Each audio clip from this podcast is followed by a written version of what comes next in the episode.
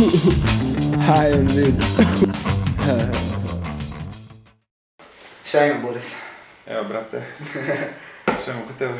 Ništa, umirem. Onako, najiskrenije umirem, ne znam šta bi sam sa sobom... No, počeo sam učit cirat bluegrass na gitari. Šta je bluegrass? Ono, ko banjo speaker, znaš, onaj country. I on ima puno finger pickinga i tih gluposti. Jebeno. Samo... Kelly Family style. Da, ali samo zato kužiš što je full teško i kao najviše mi vremena treba da to savladam, pa mi treba izazov, ono. Jebeno, dobro, brija. Ne znam šta ću sam sa sobom. Ti kako? Ja sam počeo kuhat umake ljute doma. Otkud ti paprike? Otkud mi paprike? Pa stara ima neki Slavonij što je Frenica doforala. Da. Pa sam gledao, na uzoru na Hot Ones, ne? Da, da. I onda sam gledao kao, doslovno mi nema zariknut. I onda smo prijeli kao, joj cura šta da radimo. I onda ono kao sam je došao na ideju, ajmo probati sfurati ono kao ljute umake. Sad smo u stvari napravili samo jedan. Ali imam doma sve za... Daću ti ja jedan da poneseš doma, Frank's, to ti je najbolji za krilca, Frank's House, sok, bombončić. Staro. Ja sam ti, u New Yorku sam bio u ovom shopu njihovom. Dobro. I trgao sam Last Dab. Šta da? Da. Ne seri. Da, i Last Dab kao ljutje i sranje... Aha, to je moj zadnji kao da. S kojim s papra ekipu, umiru. Ljutje i sranje kao ga možeš preživjeti, ali probali smo i Da Bomb. Čekaj, dođeš si tamo i kao jedeš krilca... Ne, dođeš tamo i možeš kupiti tumake. Alright. E, i onda smo, Frendica i ja kupili svih 10 tumaka. Okej. I napravili... Ali ima njihovih 10 kao Hot Ones. Da, oni Hot Ones, oni imaju sve žive, to ti kao od Hot Onesa, od dućana. I mi smo uzeli, ono, 5 kao onih najljučih i napravili krilca s tim, ne najljučih, kao najboljih. I napravili krilca s njima i bili su Da Bomb, onaj... Death. Okej, znam da je šta gori. To i Hot Dab, od ovo 3 kao zadnja najljuća. I Da Bomb je najodvratnija stvar koju sam u životu ikad probao. Ja sam imao ljute papričice, ljute umake, sve živo. Da, isto primim fulom, to volio bi probati. A bili da sam čak nešto sam bio srčao po eBayu kao ili ima za kupiti, sad ne sjećam točno da li sam bio... Daću ti ja link, Hitonist se zove stranica. Ja dobro, to sam bio tražio prije možda neke 2 godine, kad sam tek ubro Haton. E, ima Hitonist se zove stranica, možeš naći kao...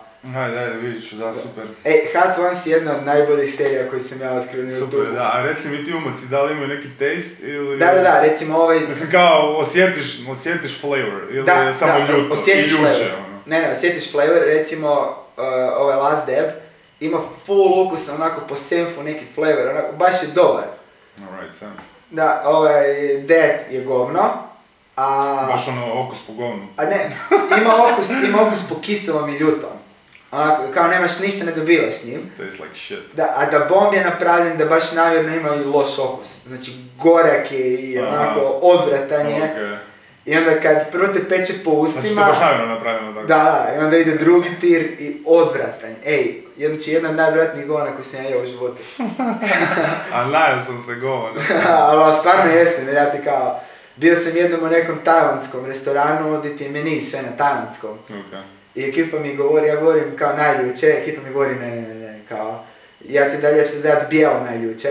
Ja kao ne, najljuče. E, ja sam bio u majici krakih rukava, sline su mi curile, suze. Jebate, ja bi volio probati to čovječe. I onda izrokaš se toga i onda skočiš hladnu vodu u more. Da, mislim da bi umre u isti sekundi. Pari se iz tebe, jebi ga. I po LA-u, kako znaš, tražio sam ti, imam ti neku spiku da ti na Google Mapsima, kad god vidim negdje restorane ili kako slušam puno podcasta o komičarima, oni ti idu okolo po gradovima i jedu. Kad god neko kaže neki restoran, ja si ga stavim u Google Mapsima i napravim kao kratak opis, bilo divno je. I u LA-u sam išao, znaš, nekakvo... Išao sam 40 minuta Uberom, pa još hoda 20 minuta da nađem tu neku rupu. E kako sam ušao unutra, lik samo najljuči umak spremi doma. Ajde, stvari. Jedin i ja opet bijel. O jebute. Što sve Crnci, ja? Ne, sve Meksikanci. A Meksikanci, da. I sve na španjolskom, kao ja kažem na engleskom nešto, oni mi gledaju, da sve moraš na španjolskom. Znaš malo španjolsko? Da, znaš dovoljno da se možeš. Pogotovo kad si u krizi. Da. Kad ti sjedu, tako si. Pa to, ja isto znam malo španjolskog, ali taj španjolski je ono mješavina talijansko-španjolskog, engleskog. Pa da, sve. Koliko skužiš ono, da iz pjesama si pokupio i sapunice, gluposti. Da, ne, meni ono kao jer sam igrao u Španjolskoj i Italiji, onda sam kao malo pohvatao i engleski kao znaš i onda ono to bude snalaženje rukama i nogama, ali ono uspio bi se ono sporazumio za neke kao... Da, a osnove. Ono, da. Ja kad sam bio u Madridu sam 20 minuta bio u Uberu sa likom koji priča samo španjolski kao pričali smo o stvarima. Ne znam kako, ali kao... to. Pa to, ja sam mislio sad kako sam ono u Italiji bio 6 mjeseci i ono kad si konfrontan, kad te stave pred zid i kad ono si s osmom koja ne zna ono backnut engleskog, ono actually kao ja si popričam malo s tim ljudima ono, ali kužiš sada idem pričat ono, ne znam ono, kužiš. Čim imaš izbora, da.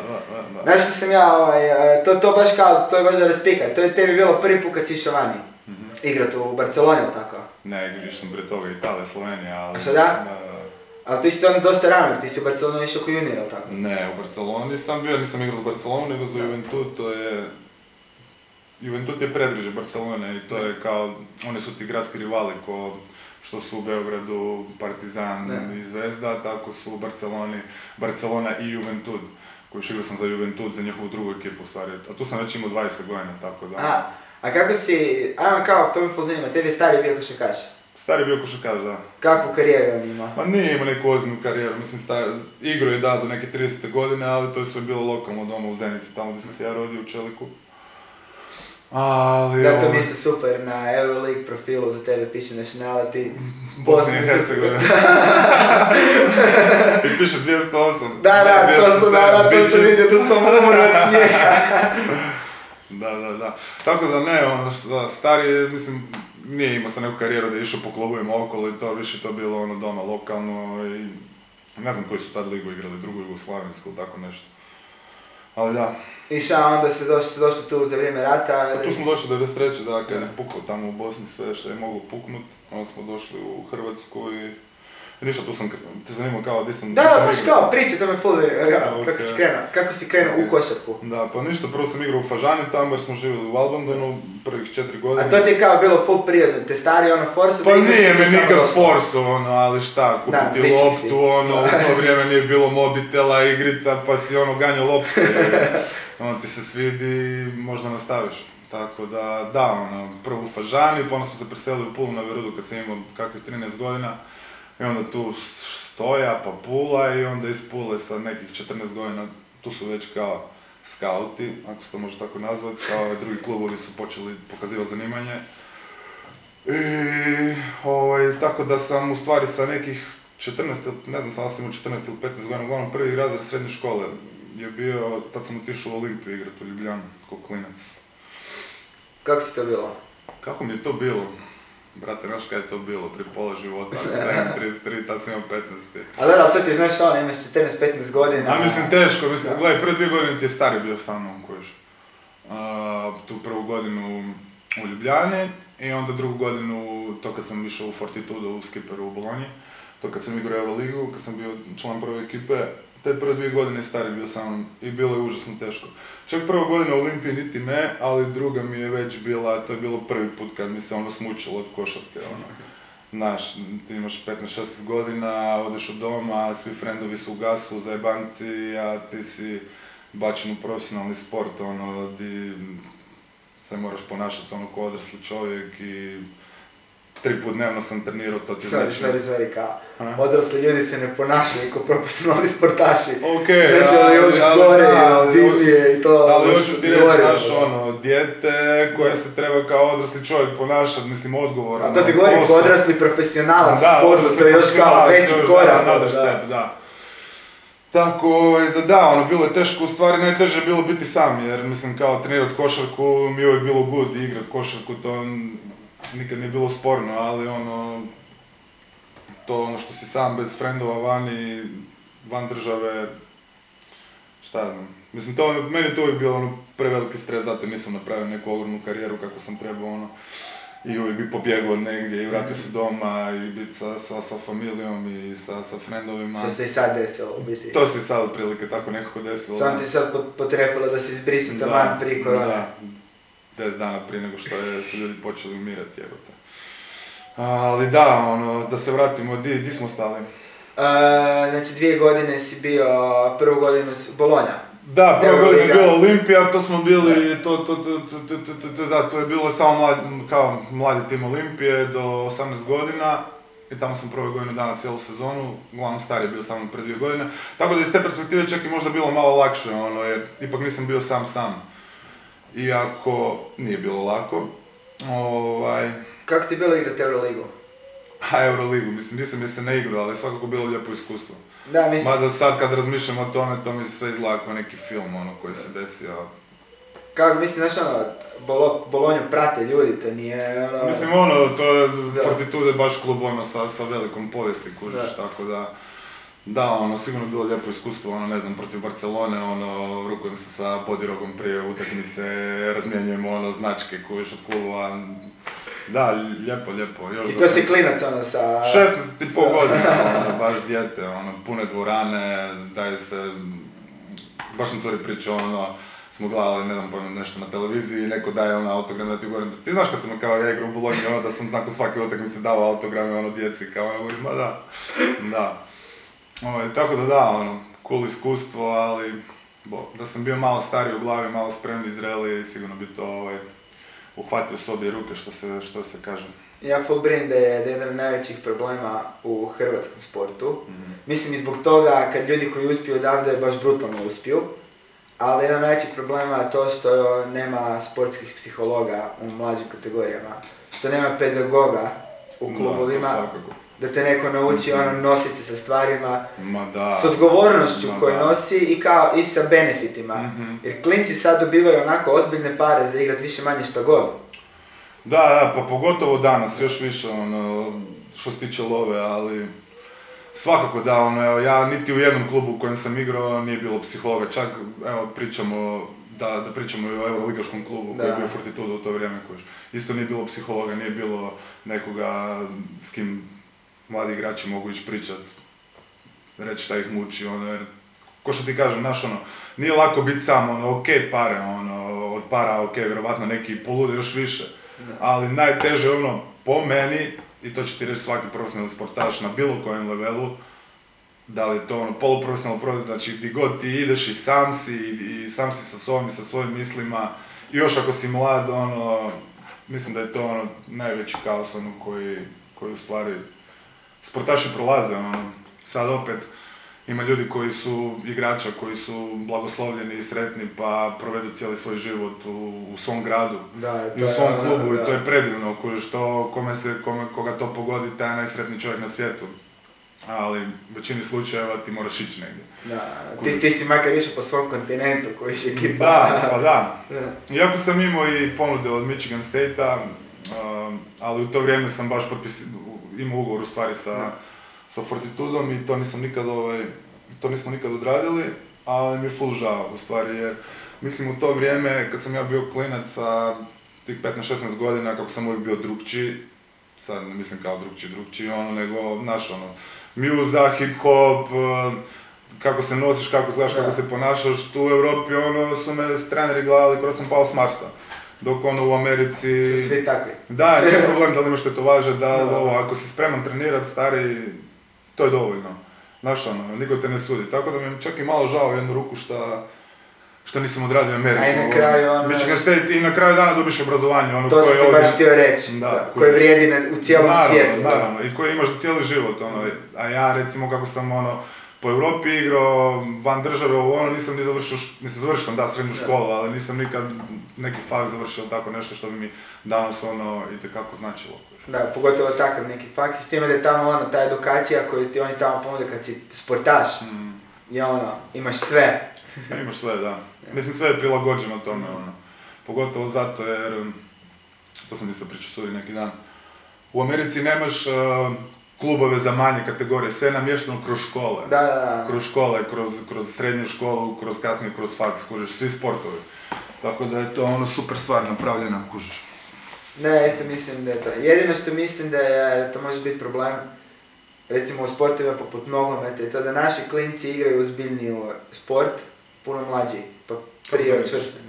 Znači ono, neki perspektivan Hezonja je sa 17 godina, 18, u Barceloni igrao Euroligu A to nije, kao, Euroliga je jača od bilo kojeg koleđ basketbola. Pa da, da svakako. I to je ono što mislim da je tu prednost klinaca. Koji ovi recimo klinci, ti sad imaš ono klince koji su u Liverpoolu. To je super, ali ako ćeš dobiti priliku, razumiješ? To isto da. Jer ono, ti ako pogledaš, Hezonja je ono one in a trillion, one in a billion, kužiš. Znaš, on, to je stvarno vanserijski talent, to nije, ne pričamo ono, ja sam bio uvijek veliki talent, ali nisam nikad bio takav talent, jer da jesam u sve ove svoje ludosti, ne, u sve ove svoje budalaštine kroz koje sam ono prolazio ko klinac i to sve, ja bih svejedno napravio ogromnu karijeru. Mislim, ako je Rodman Hall of Famer. Znaš ono, ali dobro, okej, Rodman, ono, tu opet se sad vraćamo na priču Amerike, gdje sve može, kužiš. Neki dan sam gledao njegove ono skokove, ono... Ma da, bolestno. Ono nije normalno, kao baš te ruke... Lik leti ovako, ono, i ima ruke oda svuda, kao di god ti ideš samo od liku... Da, bolestno. A ovaj... Isto ne kužim ono priča za njega, ono, da je lik ono bio po vani, ono, svaku noć, ono, ne kužim kako su uopće ono funkcionirali, jer... Pa znaš ti... Mislim, znaš ono, ja, ne znam, da izađem, da izgubim noć, stari, pa ja drugi dan, ono... Ne da su mi noge teške, nego me nema, ono, ali ono na performant na tom levelu, ono, koji je... Ja sam ti pričao sa nekim komičarom koji ti se full kladio prije. To je jedan Alex, imali smo go u emisiji, on se i da još kladi. Ali stariji komičari, tamo po New Yorku, su ti njemu znali govorit da kad bi neko došao u goste, ono, za bejsbol, protiv Nixa, protiv ovo, ono, oni bi išli trgat klubove, džiro po klubovima, gdje se igrači skupljaju jer su kao mogli ući s poznati komičari. Ako ih vide unutra, zovu bukije i kao stavi pare kuću. Pa neću dobro igrat sutra, pa to ima smisla, da. I jedan lik je tako stavio $25,000, ne znam ko je bio, Dominic Wilkins ili tako neko, da je bio došao i kao da je bio u 6 ujutro da su ga vidjeli da izlazi iz kluba. I kao $30 kontra njih i on zabije mi ono 35 svejedno. To ti opet dolaziš u toga, ono, vanserijski igrači, vanserijski talenti, vanserijsko spremi sa svojim tijelom i onda, valjda može, ono. To isto sam ti htio pitati, znači ti ono, kad si prestao igrat, kao konkretno, ti si imao jednu full veću pauzu što ne jedno vrijeme. Huj, šta znači konkretno prestao igrat? A mislim, ono, nisi igrao nigdje profesionalni, poluprofesionalni. Pa da, nisam, ne, jedno 4,5 godine. I tad su debljo, kao, ozbiljno. Da, došao sam fec. Moraš ljudima pokazati sliku. Da, to ću vraćati. Koliko si kilo ima viška? 156, ne. A koliko viška? Viška? 35, a? Ne, brate, čekaj, 156, to... 40. 40? I sad si ih sve sjebao? Pa sjebao sam ih sve, ima već 2,5 godine. Ali to mi nije bilo prvi put, mislim, okej, jesu 156, ali isto mi se znalo desiti da... Ne znam, ono, kao... Ne igram više profesionalno, vratim se pa igram tu 100 godinu dana i onda se ono, čak i kroz sezonu ono, uspijem zdebljati na 140 kila, ono, onda ono, i to sam skidao u više dana. Ček, samo sekundu, brinem da ne izbim mobil, tamo trenutak, samo ti pričaj. I ovaj, znaš što je meni full fascinantno? Kako? A kako? A mislim, nije to, većina ljudi će ti reći, a ne možeš skinut kile, a ovo, a ono, teško. Možeš da postoji razlika između nekoga koji je u sportu cijeli život i regularne osobe koja se nije nikad bavila sportom. To je isto istina, da. Znaš, i ti sad stavi mene, koji sam ono, kojim je normalno ono ići na trening, meni to paše. Nekom je ono bez napraviti trening jer ga to umara, jer mu je to maltretaža, nema tu naviku kojiš. Staviš mene i stavi još nekoga, kužeš, znaš, ono, ko nikad nije mrdno u životu, jer ga.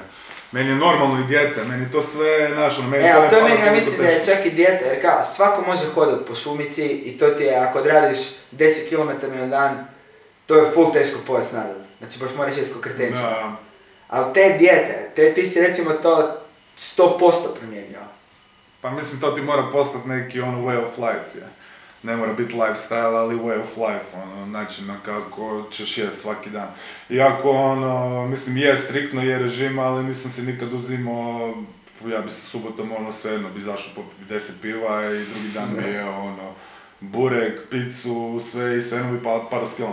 Tako da, u stvari, može se gubi kile bez beda, ono, samo trebaš imati tih 5-6 dana u tjednu gdje si strikt i... iskombinirati to sa dobrim treningom, ono, gdje ćeš se trošiti. Ja sam u suprotnim dramama, full. ja se ne mogu debljati da me ubije. Da, ti si taj tip, evo te. I to znaš ono, kako ga šta, trening, znači teretana, nogomet, terijer, s kojim je idemo 3-4 dana, ja moram jest 4500 kalorija da se debljam. Si probao? Jesam i uspijem onako tjedan dana, ali već onda... Jesam digneš to od tih tjedana? Da, da, dobijem onako pola kila. Pola kila, ja dobim pola kila nakon ručka i to nakon ono... Ketoza ručka, ono gdje po jedan piletinu i povrću. Da, ne. Znaš ti? I onda sam, i kao, ima dva načina. Jedan je da to radim na zdravi, pametan način. Mm-hmm. Da ne jedem, da se ne tovim, ono, govnima. I kao, da, i kad jedem tako, izgubim 2,5 sata na dan. Na, ili pripremu hrane, ili konzumiranje. A to mi je 5 obroka, kužiš. Da, ali mislim, opet, ja sam taj lik koji... Ja svaki dan jedem, tako reći, jedno te isto i meni to nije bad, kojiš. Da, da, da, nije ni meni, ali ti kažem, znaš ono... Ali onda možeš, brate, u jednom ujutro, okej, sad ću si napravit više toga. Da, da, da, da, da, jest... ali opet ne, da, ali opet ti kažem, ja moram jest 5 do 7 puta na dan. I onda, znaš ono, samo što sjednem i jedem, da si podgrijem nešto, izgubi se vremena. A, dobro, da, samo da sjedneš, pa da, 7 puta sjesti, diš se, to ti je već 5 sati. Imaš onda ne mogu niš drugo radit osim ono jest i trenirat. Ili ako jedem govna, onda spavam. Onda ubaci onda brate neke vejove, nešto ubaci pa. Da, ma radim, imam neki gainer. Nakuhaj si 5 kila riže i imam šejkove ono od soma i 800 kalorija da, pa me to. Pitaj Josipa će. Da, Josipa i Bole su me poslali, rekao mi je Bole, Josipa i Bole su nam treneri u teretani. Bole mi je rekao kao, ej, ali moraš jest. Okej, ne. Kao nemoj sad ono neke piletine, brokule, moraš jest, znači ne zanima me kako. To danas sam se vidio s Boletom, ovaj, kako je ova glupa karantena, korona i to sve što se dešava, pa mi Bole, pozdrav Boletu. Bole mi je dofurao ovaj par utega doma, da si pojačam trening. Šta radiš na treningu, kako radiš treninge sad? Doma. Da, ali kako, koji ti je proces? Pa ništa, više manje ti je to ono, neka kombinacija kardija i snage ono. Ovo sad u karanteni, mislim što pitaš, pa da, 2 puta dnevno i to ono da ne poludim i ja i cura, da se ne poubijamo, još samo staru moju trebamo natjerati da krenu trenirati stalo. Da, ništa, ujutro izrokam 30-40 minuta jako, preznojim se dobro, tuširanje i na večer. Šta radiš, neki hit trening ili neku spiku? A više manje funkcionalni treninzi, ono. Imaš neke kao... Pa imam, uvijek si nađem nešto na YouTube-u što mi paše i onda po tome, ono, ulovim se nešto i onda mi to paše 7 dana i onda to robiš. I onda još jedno popodne... Da, i to ti to prespavanje i... Neki to ono čista snaga ili kao ideš neke bicikle i to? Pa biciklu idem vozit ovako, da izlazim malo, vozim biciklu, nemojte me osuditi. Da, mimo treninga izađem pa malo vozim biciklu, ali ako si to pitao. Da, to još jedno, znači to kao 2+ još kardija. A dobro, da, to baš ne doživljavam ono... A dobro, to je full kardija, tako ja ne doživljavam. Da, ali dobro, opet sad zavisi šta voziš, ono, neki dan sam bio s friendom vozit kaminjak, to je 35 km sve zajedno, to je onda da, itekako trening, došao sam doma, zaspao ko bebica. To je ono što ja kažem, kojiš, ja imam glupog terijera i onda skužim da na dan 10 km s njim prehodam.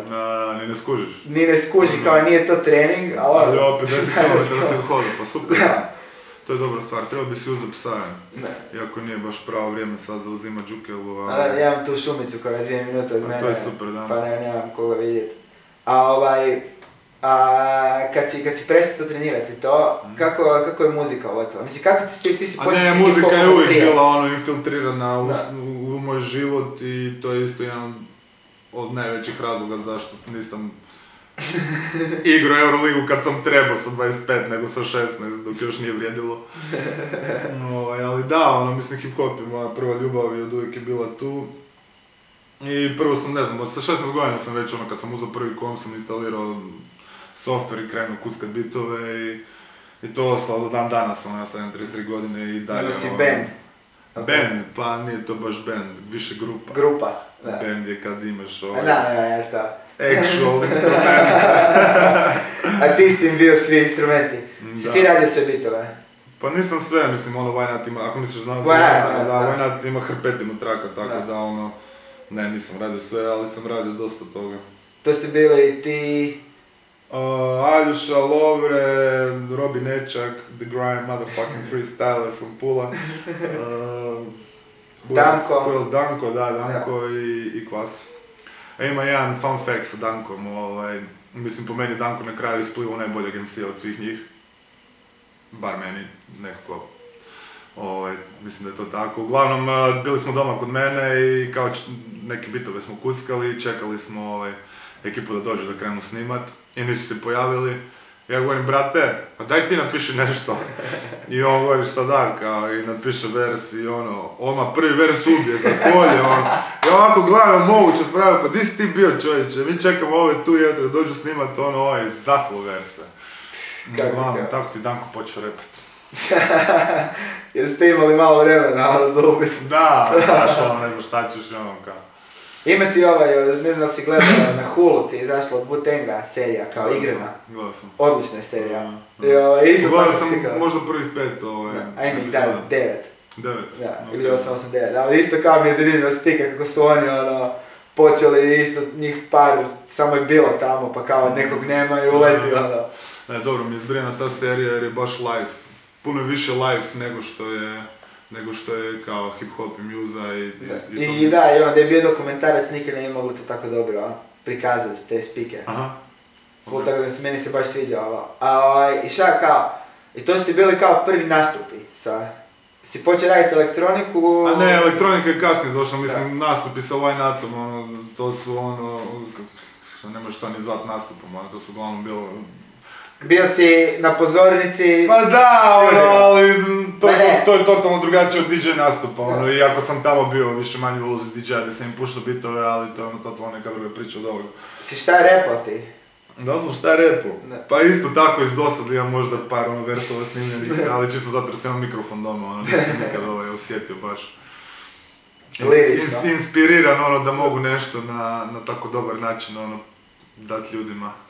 Kako bi to trebalo biti. I onda kako si počeo to rokat, nekad je počeo Sisplash, pretpostavljam. Pa mislim, Sisplash je krenuo i prije nego što sam krenuo raditi bitove za Wine-at, moj prvi Sisplash je bio, ja mislim, s 15 godina. Da. Tako da, u stvari, kroz Sisplash sam upoznao bass music i elektroniku. I naravno, kroz godine, uvijek smo išli na Sisplash-e. I kroz godine kada je došao Outlook, onda je tu već krenuo lagano i dubstep i... A to već ima 10 godina dobrih. Da, 10 godina pa ima, da. I onda da, Outlook, dubstep, produkcija... A uglavnom da, te možda interesira, vjerovatno te interesira kako se desi switch sa hip-hopa na... Pa čisto to ono, kako je tebi u glavi to krenulo da počneš raditi drugu muziku? Pa mislim kao, izlazili smo vani i partijeli. Ne, sjećam se, mislim. Like we do it. Da, kao bili smo na isti mjestu. Da, ali neko šta znam, sa tim Outlookom tu sam prvi put doživio tu energiju i to sve na neki drugi način, šta znam, i onda sam lagano krenuo da malo producirati. U stvari mi je bilo dosadilo u jednom momentu producirati hip-hop full, zato jer jednostavno nekako kod nas u Hrvatskoj nikad nisam bio zadovoljan sa reperima i... Nikad mi se u stvari nije niti sviđalo što bi dobio od repera koji bi snimali na moje bitove. Da. I onda mi sve to u jednom momentu mi je baš bilo radiš doma bitove, a ne želiš nikog na njima i kao what, za koga ja ovo radim uopće. A to da. A nije tad bilo da si ih mogao staviti na net pa da ti neko odroka vers? Ma čak si i mogo ali da, šta znam. U Hrvatskoj mislim, ne znam, meni u Hrvatskoj ima 3-4 dobre repera, s kojima možda nisam tad surađivao ili nisam bio mogućnost surađivati, tako da sve to mi je na kraju, nakon nekog vremena izgledao kao jedan veliki bullshit i to sam odjebao i lagano, fully prirodno bilo, Outlook je krenuo, izlasti su bili i dalje tu i kao ajde da probam ovo nešto drugo i svidjelo mi se energija dubstepa, tako dalje i desio se flip. Iako hip-hop nisam nikad prestao slušati i brijati, baš nikad, i to mi je, zauvijek mi je to prva muza kojiš. I ne bi čovjek nikad rekao, ali meni. Da. To ono što si vidio sve pola. Nekako brijem da niko od producenata, mislim, vjerovatno neki jesu, ali uvijek neko ima neki background, neke muzike s kojom je prvo krenuo, Rijetko sad se neko rodio pa brije na dubstep, ili na drum and bass, ili na techno, ili na... Pa mislim, Beastie Boysi su počeli ko punk band. Da, tako da ono, kužiš, brem da svaki DJ producent ima nešto s čim je... Ja mislim da u biti je to, kao svaki koji uspije isplivat, mora imati nekakav širi background. Jer što više muzike slušaš, to zanimljiviju muziku možeš raditi, brem, ono. To ima smisla u jednu ruku, a u drugu ruku, što se tiče elektronike, možeš jednostavno full zabrijat na neki žanr i bit dovoljno je veliki geek da naučiš tehniku produciranja i ubijat. Da. Iz te perspektive možda nećeš radit neku onu mjuzu full... Nadahnutu. Da, nadahnutu koja ono izlazi iz okvira tvojih žanrova, ali će radit, kojiš ono, nemam pojma. A ti si znači kao sa producenti DJ, to ti je ono... Ti si sad producenti DJ. Ne, mislim, to je razlika. Da, pa naravno da. Mislim ti to, ali to je situacija da hrpa ljudi ne zna za naš ono, stvari o ništa. Hrpa ljudi misli da je DJ-anje samo puštanje muzike, hrpa ono, to je kao sve nekako drugačija stvar. Mislim, pa ovisi kako vrsta DJ-inga, možemo ući u to, no ako si samo... glazbeni urednik. Da, ne, možeš biti ono selektor gdje samo ono puštaš stvari i prebacuješ, možeš opet biti neki DJ elektronske glazbe koji je miksa beat to beat, što je isto po meni neka filozofija, a onda opet možeš biti neki scratch DJ što je ono, moraš pustiti jaja na pod ono i vježba doma 10 godina da bi to zvučilo kako zvuči ono. I opet ono nećeš zaraditi više od 200 € za noć. Tako da si neki lijepi šveđanin koji pritisne play i pleša. Da. Tako da u stvari po meni ono, da, produkcija je sigurno puno teža za naučiti nego taj neki regularni DJing ono. A iako ti, kako ti sam bio rekao, da u produkciji puno manje zaradiš nego DJ-ović. Ma da, pa naravno. A mislim da je to ne samo u mojoj situaciji, mislim da je to sad svugdje na svijetu tako i DJ i bendovi, mislim, ko danas živi od prodaje muzike, ono, mislim da svi živi od gaža, ono, tako da, ono, o kojem god levelu da pričamo, ono... Si na, ono, Spotify, Deezer, a dobro, sad, da, to su sad neke new age brije, ono, sad... Je tvoja muzika tamo? Niti ne, mislim da će, u stvari možda i je, ne znam, evo, nisam izdao ništa već, a dobro, jesam prije pola godine, ali... Da, imam feeling da ta mjuza koju ja izdajem, to je više DJ-wise mjuza i to ne ide toliko na te neke platforme koje se slušaju s mobitela, ono, kužiš.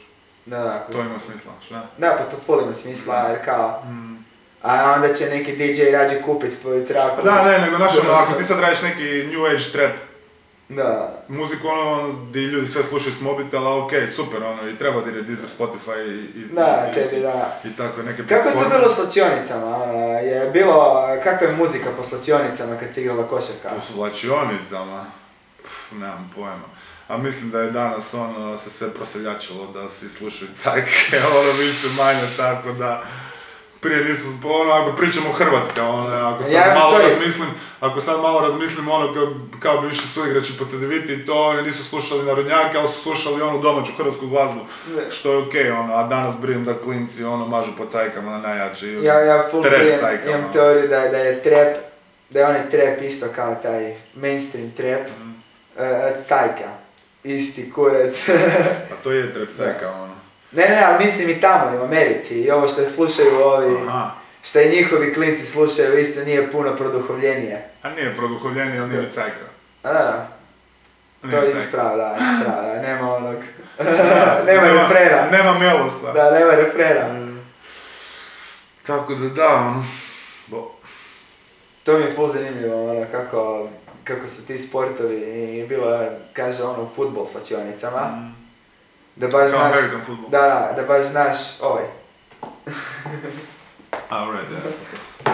Da baš znaš kad, kao imali su, svako ima neki drugi dan pušta muziku za trening. I stira možeš ući u slučionicu i znat kad je bijeli lik pustio, kad je crni lik pustio, ono baš da je kao... I tako brije mi tu, ono da baš znaš kao, po osobi možeš odmah skužit kakav će dan biti u slučionici. Da, super mi je, ne znam da li si gledao ovaj, kako se zove ovaj car što igra u NBA, pa je zajebo sve živo, ovaj Srbin. Darko. Darko Miličić. Drugi pik. Drugi pik nafta, koja bude letina. Šta ima Draža Mihajlovića, tu se to. Svi ga ne vidio da mu daje da pije. Ma vidio sam, baš sam gledao ovaj onaj podcast što je bio, kako se zove, Goli život ili tako nešto. Da. Se zove Goli život, whatever. Uglavnom isto ono priča kad bi radio ono partije ono doma kod njega u Americi i onda bi došli ono kao crnci suigrači ono gledaju ono šta je ono ovaj udara na rovnjake, na najjače ono jadni crnci kužiš, ono ne kužu ništa je. On kaže pa ja sam njima malo to objasnio ovo ono šta ko da oni to razumiju.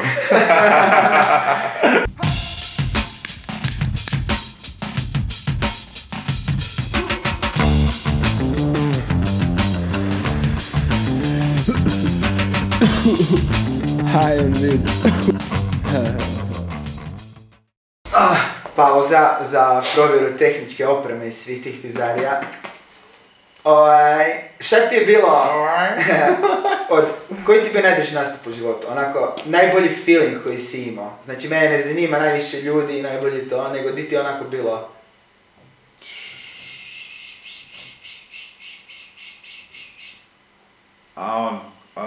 Clubbing? Da. Clubbing u Poljskoj, u Poznanu. Stvarno? To je baš bilo brutalno, da, pretprošlo ljeto. Ono, mali klub, 200-250 ljudi. Ali ono, energija naš koja, ljudi znaju trake i ono, baš su došli kao zbog muze, te ono, nisu, ko kod nas, znaš ono, kad je bio taj hype mali grad, showcase, ipak ljudi dolaze jer nemaju di ići, znaš, onda ne znaju muzu i to, i moraš ih baš ono, puštati im hype trake da budu ludi, da se kao zabave, da ih pokreneš jer si ti DJ, ti moraš pokrenuti ljude. Ali da, ono, Poznan je baš bio show, baš brutalno i ono, baš good vibe. I to je ono što se priča, znači kao DJ, ti kao DJ koji si za dubstep, to onako nisu uvijek isti nastupi, tebe nije isti nastup na Outlooku, nije ti isti nastup na Showcase-u, u Puli i u Poznanu kad si na dubu. Kao, da li se tako pripremaš po, kako briješ da će doći publika, da li spremaš se za toga? Mislim imam dva USB-a sa hrpetinom zike gore i svoje produkcije i... Mislim, ja kad vrtim dubstep setove, to više manje vrtim neke trake koje su meni dobre, koji su klasici, vrtim nešto svoje muze, nove neizdane koje sam napravio i hrpetinu nekih neizdanih traka od drugih producenata, znači to su kao ekskluzivi, ono, ekskluziv muza koja još nije izdana, koju ne može svako imat, koju još i onda kao, ne, od toga mi se sastoje setovi, tako. A da li spremaš onako unaprijed ili kako to pere hype? Nikad ne spremam unaprijed, obično vidim ono ljude kako dišu. Znaš bar s čim ćeš otvoriti? Pa i evo to, okej, da, neke pute si dam ideju u glavi od prve dvije trake kao s kojima bih htio otvoriti to da i onda naravno kroz set vidiš kako se ljudi ponašaju, ono, ako su mrtvi onda jebiga moraš nešto promijeniti da, mislim bar je meni tako, jako znam hrpetinu DJ-a koji dolaze sa glavom u kuti, pušte neku svoju viziju i ko da puštaju za sebe, a meni to nikad nije bilo briga. Osjećam se krivo, imam grižnju savjest, ali ne znam kako drugi DJ-i to nemaju, ono, neki, ne kažem da to svi rade, znaš ono. Ali stvarno ima hrpetina DJ-a koji dođu i onda kao ne dižem glavu, vrtim svoju ploču, svoj USB, što god da vrtim, ono. Da, ono, tako da, uglavnom da, možda jedna, dvije trake prve s kojima znam da ću izbombat, pogodit i onda kasnije vidim u kojem smjeru idem. Neretko mi se u novije vrijeme desi da ono iz dubstep seta pređem u hip-hop, ono jer... To sam bio par navrata i... Da, ali mislim to više manje zato jer kad vrtim po Puli pa onda stvarno ono tu dolazimo na ovu priču prije gdje ljudi ono jednostavno i dalje nisu dovoljno educirani što se tiče muze i konkretno tako nekog žanra kao što je dubstep koja je teža undergroundčina ono. Tako da onda jebi ga, počnem se osjećat krivo nakon pol sata dubstepa pa onda... Napraviš party. Da, onda okrenem pa puštam Fat Joe-a. Mislim, ja sam bio na 100 tvojih partija, uvijek mi je špica i stvarno ono kao bude akcija. Čekaj kad rokaš po onim nekakvim tvojim tamnim dubstepima. Thanks bro, evo, pa to ti to kužiš, zato. Ali to je baš ovo što sad pričam kužiš, ti si lik ono koji prati muzu i to sve, ali nisi žanrovski opredijeljen i niti ono kao ograničeno, u vremenu ne možeš biti ograničen da pratiš neki žanr. Ali ono, dođeš vani kužiš i šta? Ne. Šta? Okej, ti još si kao ono... Ne, ja ću stati poslušat pa... Kužiš, znaš ono, ima nekih ljudi koji će biti onako, what the fuck is happening, i onda ono, ja budem u bedu, ono što... vrtim tu ziku, kužiš, znaš ono što, jebi ga, to je to, malo mjesto, mali grad. Ali onda nama dođe Outlook, pa nam dođe Sispliš, pa onda možeš pušta mračno, pa su ljudi sretni. Tako da da, plus minus. Ti je najbolji nastup bolji od najbolje tekme, feeling? O, wow, koje pitanje. Koja je ti bila najbolja tekma? A ne, za meni su najdraže tekme bile u Puli, igrat za moj klub, doma, pred mojim prijateljima, gdje sam bio i vođa ekipe i naš ono, tako da, šta ja znam. Ali si imao onako neku tekmu koja onako... Najdražu tekmu, da, je, evo, u 20, mlada ekipa Joventuta protiv mlade ekipe Barcelone, strpao sam 25. U Španjolskoj, Barceloni, to je baš bilo wow, ono. A to je bilo i pred ljudima, prepostavljeno. Da, i tu sam baš osjetio ono da, kao, ne znam, ovi dečki iz mog tima iz Juventuda govore ono, okej, sad smo pobjedili Barcelonu, ne moramo više nikog pobjediti ove sezone, znaš ono, tako da da, ono, to je bio good feeling. I ti je, kad sad usporedi, Poznan i... I to, a ne znam, drugačije, ne mogu to. A znaš šta te kao, jer to, ja znam... Meni to malo ono ko da me pitaš kužiš, je ti bolje ova tehno stvar ili ova drum and bass stvar, ono ne. Da, meni recimo to isto bilo spika kao... Imao sam i tih nekakvih tekmi gdje sam bih poskidao penala i tih nekakvih gluposti i tu i pred ljudima. Kako poskidao si penale? Penale, znaš ono, kad jer ja branim na novom toga, kao, znaš ono, kao dosta toga, ja... I nekih onog tog sitnog sportskog uspjeha, ali opet s druge strane imao sam i nekog sitnog onako uspjeha na pozornici sa tim stand-upom i to. Kao, jedan i drugi su jebeno dobri osjećaj, ono kad te... Da, drugačije nekako, ono, sport je neki, kako bi rekao, neki najiskreniji, ono, prirodni serotonin koji se dešava, ono. Ipak ono, muzika je mračan klub, sound system, cuga, ovo, ono, nekako neusporedivo. Iako je ovo isto divno, znaš ono, kad završiš si ispunjen, ali, ako, evo sad sam malo to svijestio, tako da mislim da kroz sport sam sigurno, kroz jednu takvu utakmicu da me sigurno više ispuni nego jedan DJ set. To ima smisla, ipak ono. Ima smisla, full ima smisla. Meni je super, ono, kao to je navodno rekao Aristotel, ali se njemu to ono, osporava i kakve gluposti, a ono, da se svaki čovjek duguje, da barem 6 mjeseci bude u optimalnoj formi. Okay. Da se dovede tijelo u optimalnu formu, kao čisto da vidiš kako je. Kao svaka osoba. Havoriz, da, ne. Pa da, svakako. I ful ima nešto u mislim, tome, ono, općenito, moj život, kad sam u formi ili kad nisam u formi, kad sam u prehrani, kad... Treniram, kad malo dižem utege, kad naš ono, imam taj neki fokus što se tiče toga, se hrpetinu bolje osjećam nego u glavi, da, nego ono kad jedeš pice, jer ono ti kad jedeš picu si sretan samo dok jedeš picu. Da, i to je to, i to je to, već nakon 10 minuta si ono, wow, ležeš po kauču, ko krava i šta ono, pitaš se zašto si pojel picu. S time što meni to isto nije baš neka mega draga, da imaš tu hrpetinu kartona pizza. Nemam dovoljno masti u organizmu koji što moram se trgati. Znaš šta, ima nešto, ja sad stalno govorim kako ovo sranje, ono, misli su mi zamućene. Znači baš mi je, kao, nije to ni toliko te interakcije i to, nego ja sam se navikao izmoriti ko kretenčina svaki dan. I kad se ne mogu izmoriti, onda mozak počne raditi, čim mozak počne raditi, ja si počne postavljati pitanja, čim si počne postavljati pitanja, dojedem se u sranja. Postavljanje pitanja samom sebi, ja sam sad u Italiji 6 mjeseci postavljao pitanja samom sebi, pa sam skoro poludio. Onda sam pobiješ doma, da si prestanem postavljati pitanja. Tako da da, ono, definitivno treba držati mozak, ono, radiš da nešto, radi. Radiš nešto kao za mozak, onako, taj, ono, sudoku, čitaš knjige... Pa da, počeo sam čitati knjige sad, ono, nakon ono hrpetine godine, nema me pitao koje sam pročitao, jer sam pročitao 3. Odmah će ti, znaš engleski dovoljno, nemoj čitati. Da. Ovo ti je lik koji je napisao, Fight Club. Okay. Čak Palahniak o nekom liku koji živi od toga da se guši u restoranima, fake, pa pusti da ga ljudi spase. Pa im onda se jave svake godine sa nekom tužnom pričom, pa mu oni daju pare kao se osjećaju odgovorni za njegovim životom. Ozbiljno. Da, odlična knjiga. Jebeno, hvala. Da, mogu čitati na engleskom. Gdje smo stali? Šta još radim za mozak? meditacija neke pa, meditacija, ono, više radim malo ta Wim Hof disanja, ne znam da li si čuo. Da, to je super. Wim Hof je onaj lik koji je išao u kupaćima na Mont Everest. Kupaćima na Mont Everest, pretrčao ne znam koji maraton u pustinji bez da popio gut vode. I ono, ne znam, čak su... U jednom momentu kao su mu, kao The Iceman, kao, i onda su mu, neki znanstvenici su mu ubrizgali neki otrov, ne otrov, to jest virus, ne otrov.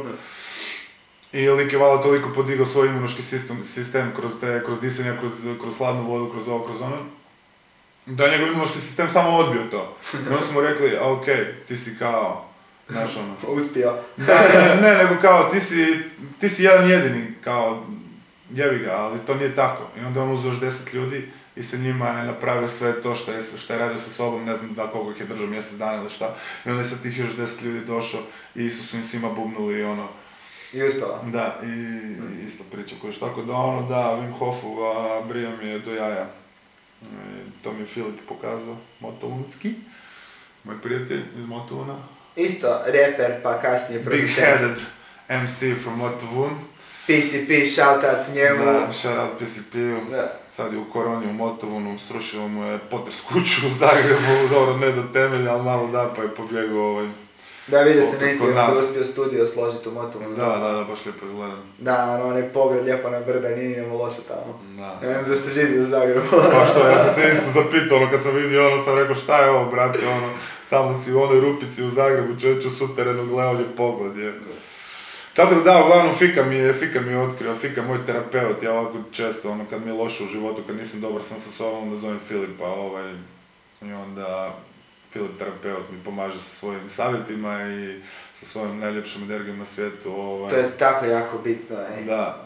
Shoutout još jednom terapeutu u našem koji imamo zajedničkog, Bobo Nikolić, da. Koji mi je spasio rame, samo vidim da li se odmući nekog treba, sorry. Koji mi je doslovno spasio rame, ono, radim njegove vježbe svaki dan, sjeća se ko novi čovjek. Da, Bobo je odličan u svom poslu i stalno se nadograđuje. I ono što je meni ultra bitno što radi i Bobo, i Josipa, i Bole, da pričaju s tobom konstantno o tome šta rade, zašto rade i vidiš da znaju kako to funkcionira. Pa kad se sjetim Bobe, prije 10 godina ustoji, kad je bio samo maser do ovoga što je danas, da. Fucking big deal, kuješ. Da, bravo, Bobo, volimo te. To je ono, kao, mentalno zdravlje je jako, jako bitno i to ga ljudi zanemare i to uopće ne bi trebalo biti. Ja uvijek kažem ljudima, ne ideš kod zubara kad ti ispadnu zubi, nego ideš ono, bar 2 puta godišnje da vidiš što se događa. Da, slažem se. Definitivno se treba voditi briga o mentalnom zdravlju i raditi na tome. Ali, nažalost, da, ono, možda kod zubara ideš prije nego ti ispadne zuba, ali... U puno stvari u životu, ono, reagiramo u stvari tek kad dotaknemo dno, ili kad budemo ono... Da, tako da, bilo bi najbolje biti odgovoran u životu i sve... Kao, o svemu se brinu, da, znaš šta, teško je neke stvari osvijestiti sam sa sobom. Ja, što sam najviše skužio, ja sam kao isto tako bio, pogotovo kad mi je mama umrla i to na terapiji, neke stvari kad samo izgovoriš na glas, samo ti kad kažeš neku rečenicu na glas i čuješ sebi da si izgovorio, odmah ti promijeni perspektivu sebe, jer kao čuješ... Da, definitivno treba pričati o stvarima. Ja sam isto izgubio starog sad prije 3 mjeseca i isto ono vratim se u Italiju kao igra basket sam sa sobom, sa svojim mislima i uopće nisam to odradio i proživio. I onda niti imaš s kim pričat i, znaš ono, i čim ti si sam sa sobom i sam moment što si sam sa sobom i onda još nakon nečeg takvog, ono, stvarno u kurcu, tako da, ono, treba reći stvari na glas i treba, kad se dešavaju tako teške stvari, mislim da full trebaš biti, ono, blizu svojih i neko s kim možeš pričat, da li je to prijatelj, mama, whatever, koji je ostao, znaš. Tako da. Ne, stvarno nije drama tražiti pomoć od stručnih ljudi, jer kao da, ljudi idu u školu da ti pomognu, znači nije ono... Da, naravno, mislim ja sam kao klinac išao kod psihijatra i to uopće nije, sad idem kod psihologa malo. Ako klinac sam išao kod psihijatra sa 20 godina i ono, it's not a big deal, ono. Opet imaš karpetinu ljudi ono koji će ti reći nemoj ići kod psihijatra, on će ti dati tablete, stari neće ti dati psihijatar tablete, ono ako ne dođeš tamo, ako ne dođeš tamo i plaćeš da želiš tablete, ono, ili ako lik ono ne skuži da ti to stvarno treba, ono, da imaš ozbiljno, da, ono, nemam pojma, skužiš. Tako da da, ono, dobra stvar je svakako i popričati se s nekim stručnim, jer opet ono, kad ti pričaš sa frendovima, super je i dobit ćeš povratnu informaciju, ali opet kad ti neko stručan kaže malo te usmjeri, ipak to malo... Kad ti neko zna u razgovoru postaviti prava pitanja, da. To baš radi razliku, mislim. I to isto ima smisla, da. I mislim da je to full bitno ono, u ovakvim trenucima, jer sad smo svi izolirani, svi smo sami, svi imamo brutalno limitirane socijalne interakcije. Da, samo što sad psiholog ne radi. Sad ništa ne radi. Ima pomoć, psihološka pomoć. Aha, može se nazvati, ima i broj telefona na koronavirus.hr. True, ako neko treba. Ako neko treba, ono, javite, pogledajte. Zovite. Da, onako im slučaju, ono, pošaljite meni poruku, ja ću se nekim pričati, ono nije drama, kužiš, šta meni treba. Može, da, pošaljite vidu poruku, on će meni, pa ćemo vidjeti šta se to napravi. Znaš, ono, stimirat ćemo. Jer strani, ono, ne, to ono što smo, bili smo pričali, ono, primjer što je počelo, ja kao, tek full učim sad u sebi biti sam. Da. Ful mi je bitno da sam okej sam sa sobom i kao nisam u nikakvim vezama, nikakvim glupostima jer brinem da kao dok nisam ja 100% sam sa sobom okej mi je teško očekivati da neka druga osoba bude okej sa mnom 100%. Pa da, ali mislim to se obično dešava kad ti se desi neki break ili kad ti se desi nešto u životu gdje se moraš preispitivati. Da, gdje se kreneš postavljati pitanje i onda kreneš postavljati pitanje i o sebi, i o životu, i o ovom, i onom, i o... svemu živom, onda treba naučiti biti sam. Ono, ja sam prolazim kroz to i kao okej, ali najveći bed ostati sam u stvari. Ostati sam doma sa svojom glavom, sa svojim mislima i biti okej s tim. Jer dok god sam u džiru, prijatelji, ovo ono, dok mi se nešto radi, super je. Ali onda da. Da, ovo sad je baš drama. Jako puno ljudi ima onako problema sa percepcijom, ono, sebe dok nema posla, dok nema... Pa da, kako ne, mislim, ja sam odradio već, ono, karantenu u Italiji od 6 mjeseci, imao jedan trening dnevno, buraz, i nikakvu drugu obavezu. I znači, ono, sam sa sobom, tako da meni ovo... Ne, samo se ne stavio. Da, kojiš, samo mi se ono prolongiralo, ono, što je, ono, težih hell, ali okej, ono, kao, već sam... Znaš što ja mislim što je možda najveća drama? Paranoja ljudi od budućnosti, financijske, od stvari. A to svakako, ono, ja prvi imam. Kako ti misliš da će to biti sa muzikom? Da će to funkcionirati? A ne, pa mislim to su neke stvari, to ne može praviti ozbiljne pare, ono. To je super kao... Ne, nisam mislio kao tebi osobno možda, nego kao... Tebi je to opet bio income sa strane i stvar koju voliš raditi. Pa je, da, naravno, mislim, da. To je stvarno easy money kad ti pogledaš, ono, ti za DJ set, ono, dobiš ono, samo 1,5 kuna, ono, šta pušaš 4-5 sati muziku, ono, i to je stvarno super i ne mislim to presta raditi, jer... Da, a šta misliš da će sad desiti sa tim? Aha, pa ja mislim da će to i dalje biti okej, ono. Da, ali, kao, ako, mene je strah ako prođe, priča sam s nekim komičarima. Dobro. I oni govore da oni, kako sad stvari stoje prije 9. mjeseca, nadaju se da bi možda u 9. mjesecu opet mogli početi raditi. Da. Što znači da njima za cijelu ovu godinu, kao 2/3 godine, su izgubili prihode. Da, kužim, ali mislim... I da, klubovi kužiš. Da, pa da, za DJ i ljudi koji žive samo od toga je ovo full bad, ono. Mislim, ja nisam nikad ovisio samo o music, tako da... Znaš, tako da ono, okej, meni kad dođe, opet će doći, super će doći, ali... Za neke DJ-e kojima je to full-time job, to je full bad, ono. Mene, i za klubove mene dosta strah i ono, hrpa malih cool festivala bi mogla, ono, propast. Da. I radiš od godine na godinu. Da.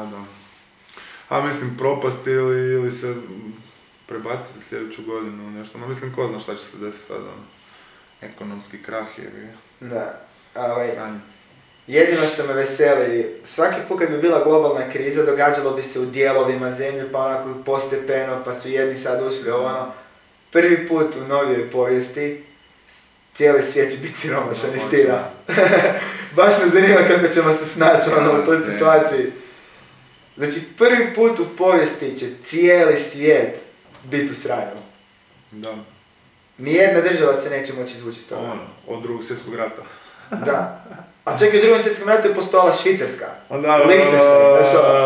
Sad ni toga nema. Ovo je Švicarcima prvi put u povijesti da ne mogu platiti, da ih ne dira. Svjetska kriza. Stari moj, koje sranje, ono, uopće ne mogu uopće razmišljati o tomu naprijed, jer ono, mi radi anksiozno sama pomisao na to šta će biti, ono, jer, mislim, kao, what the fuck can you do? A baš, da, nemam šta napraviti. Meni je to... Čite knjige, brate, i bilda doma. Ja, ja sam rekao, ono, sveki sam bio pričao, ja sam ti nedavno otkrio da postoji, kao, moje vjerovanje. Dobro. Apateist. Apateist? Da, bol mi kurac. You don't give a fuck about it. Jer kao, moj život se ne bi promijenio da ima Boga ili da nema Boga. Da. Niti kao, nemam potrebu za tom spoznajom. Jer kao, kad umrem ću saznat ili neću. Ako ne saznam, sam saznao. Mislim, ono sad baš, ja vjerujem da osoba treba vjerovat u nešto. Sad šta će to biti, brate, hoćeš ti imat vjeru u... Ne. Protein shake, ono, buraz, ali moraš imat vjeru, kojiš bez vjeren. Ma ne, ja brijem da ja sam ko osoba takav kakav jesam, sa tim nekim svojim... Dobiš vjeru u sebe, da ja. Da, s tim nekim moralnim kodom i to je da se ne bi, da mi sutra neko kaže, dođe Isus, ej kao, u idućih 100 godina šta napraviš, ide se u raj, kao ono, ja se ne bi promijenio život. Da, to je okej, da. Pa mislim, zašto bi se i mijenio zbog nečeg takvog? E, i to ti govorim, ja sam stvarno apateist, to je pitanje na koje ne mogu dati odgovor, ani sama potencijalna spoznaja ili kao želja za tim kod mene ne postoji. I razmišljao sam da je to top ideja za koronavirus. Znači, ja znam da to postoji, to je stvar koja se događa u svijetu. Ja se brinem da ne radim sve što mi kažu da ne radim. Ok, but you still don't give a fuck about it. Pa to ima smisla, pa mislim tako se i trebaš nositi. Jer kako drugačije, buraz? Ja ne mogu nikako utjecat na taj... Pa da, ono, mislim, kod mene doma ono stara 3 puta dnevno glava vijesti, mislim ono... Ja dođem pa pogledam jer me zanima, ali u stvari skužim na kraju dana da ne mogu niš promijeniti da mi samo radi ono anksu još veću, ono sve te informacije. Ja u 10 sati ujutro pogledam ono izvješće, čisto da vidim mjere, šta se događa, kraj, nemam televiziju, ne idem na te glupe internete, ne zanimljiv, jer kao, ja ne mogu promijeniti, šta su mi rekli danas moram biti još uvijek doma. Okej, bit ću doma. A mislim šta ono, briga na brigu, ono... To mi je recimo u vezama promijenilo život kad sam shvatio da ono... A da li sam ja ljubomoran ili nisam, to ne mijenja činjenicu šta će ta druga osoba napraviti. I kao, i zašto bi se ja onda drkao... Zašto bi se ja drkao oko stvari na koje ja nikako ne mogu utjecati osim napraviti sebi gore. Vidiš, to je isto jedan dobar odgovor životni. Nima smisla. Kao, znaš ono, spreman sam ako mi kažu, kao ej, bit će gore, spreman sam poduzeti stvari za koronu, bit će gore, isto tako kako mi kaže riba prevarila, no okej, spreman sam s posljedicama, ali dogod se to ne dogodi, ja nemam potrebe, neko je jednom rekao full ono, nema razloga se brinut jer ako se brineš i bude dobro, uzalud ti se loše osjeća, a ako se brineš i bude loše, 2 puta ti se loše osjeća. Da, brate, da. Ne treba se brinuti, ali ajmo se ne brinuti o ničemu, ono, ja bih volio postati apateist koji ti, jel te... A to nije što ono kao... Mislim, ja sam u stvari čitav život, ono, bio I don't give a fuck za sve živo. I ovo sad što pričamo o tome, 30. lagano, ono, mijenjanje svijesti, what not, kao gotovo si želim objasniti. I ono, tu sam si sad počeo brinuti i postavljati hrpetinu pitanja. Iako si ono ne postavljam pitanja za koronu jer znam da nema odgovora, ali ono u životu koješ i jebi ga. Ja mislim da je čovjek postane free ono kad se prestane brinuti, kad postane okej s ovim što se sad dešava. Ma da je to. E, to je to, kraj priče, treba postati okej s tim ono. A ne se opterećivati s ovim onim ili... Da, meni inače kao ja si zadam nekakav retardiran cilj u mom životu. I onda mi se sve svodi na to i onda ničem drugom ne brinem i dobar sam kroz to. I kao i sad kad ne mogu konkretno ništa radit, znaš ono mi, ovo mi radi full dramu i ono prije 3 dana sam imao ono polu breakdown sad sa sobom kao šta ja hoću sa životom, šta se događa, znaš ono kao mini dramu. I onda sam samo onako pričao s nekom friendicom i onda mi govori kao ej, fali ti to što nemaš kome istrati jer radi stvari krivo. Kao, nisi ti komplicirana osoba, nema tu puno, kao, fali ti mrvu socijalne interakcije i sve će biti cool. Ono kao, da jebate, dobri smo, ono i voziš dalje. I to je, kao, ne možeš se sad staviti u perspektivu jer su tvoji problemi uvijek najteži problemi. Da, prva stvar, da. Pa da, pa treba pogledati svakako sa više strana stvari koje se dešavaju, ne samo tebi, nego i drugim ljudima. Ali ono, kao, u doba smo najveće svjetske globalne zdravstvene krize ikad, prvi put u pandemiji za mog života. Ovo mi je kao... Da nam se i zadnji put. Manje ograničenja je tu bilo nego kad je bio rat. Pa da. Kad su mi bili klasi. Pa sigurno, pa sigurno. I... imam interneta. Imam šta jest. Da. Imam struje, vode, ono... Znači ono... I nemaš virus još uvijek. Da, nemam virus i toplo mi je. Da. I kao, ko sam ja da se žalim za bilo šta u životu? Da. Ima smisla. Čekaj da to sad sve isprocesuira. Da, okej. Okay. Slušaš šta muzike nove ovako sad otkrivaš kad imaš... Nove muzike, jao brate. Šta ti slušaš inače doma? Više manje hip-hop, pa mislim slušam ono XU soul, XU funk. Sad kako su cure, i sad živi moja cura sa starom kod mene doma trenutno, tako da ono slušamo Hrpetinu, Balaševića, šta znam. Jučer smo slušali ono Gustave, tako da otkrivam u stvari neki drugi dio sebe kroz tu neku mjuzu ono koja nije hip-hop i koja nije striktno žanrovska i kao nekako imam feeling da cijeli život kroz život ono uvijek kao briješ na nešto, bar ja to tako doživljavam. I uvijek kao ono, to mora ovako zvučiti, to mora ovako, uvijek sam bio opterećen zbog glazbe. Ne opterećen, ali ipak malo da. Ali nekako, kao da sad učim slušat glazbu, neku koja je samo glazba. Znaš ono, poslušam samo emociju. Znaš ono... Ne brineš o produkciji. Da, znaš ono, ne mora ono Tupak repa da bi bilo okej, ono, može taj neki lik Hrvat, ono, pjevat neku lijepu pjesmu i to okej, poslušati, ono, pustit se uz to, znaš ono. A i to je isto vjerovatno ono dio odrastanja, ono, šta znam. Da, mislim, ovo meni, tu su Neno, Belan i Đavoli. Neno, Belan, vino noći, je to od mene jera ta stvar. Vidi. Jebeno. Znači, ono, to su da, ali to je točno to. Ja sam sebi uvijek rekao da prvi put kad sam naučio svirati instrument, sam si sjebao slušanje muzike. Što da, pa da, pa je. Pa ja slušam instrumenta. Pa ja kad uđem u klub, ja kad DJ svira, pa ja imam poremećaj. Ja ne ulazim unutra i ja se zabavljam, nego ono, okej, zabavljam se, da ja pijem pivo, tu nešto serem, ali u isto vrijeme ja slušam šta on radi. Ne slušam šta on puša, ne slušam šta on radi, kompa. Kad će on kiksat, ili neće kiksat, ili će dobro to odraditi, onda će biti kao, frajeru, ti si jebe. Mislim, kužiš, to je neke stvari... To je meni sa stand-up komedijom, ono, znaš, uopće ne gledam šale, kao ne gledam komediju, nego gledam strukturu šale, kuda je išao, na koji način uzima pauze. Baš ti, kad nešto voliš, ti sjebe uživanje u tome. Majke mi moje... Da, onda je to, ali to je full dobro tako, samo se ubaciti u muziku... Ali to je jego malo, šta nije? Full. Kužiš? To je jego, znaš, ono, uvijek sebe gledaš kao i svoje perspektive, kako bi ja, jel on to bolje, kako, znaš, ali mislim koji je sve u životu ego. Ali ja mislim, znaš šta je... Ego može biti zdrava stvar, a možete i ubiti. ja mislim da to sve više dolazi iz toga što kužiš šta se događa.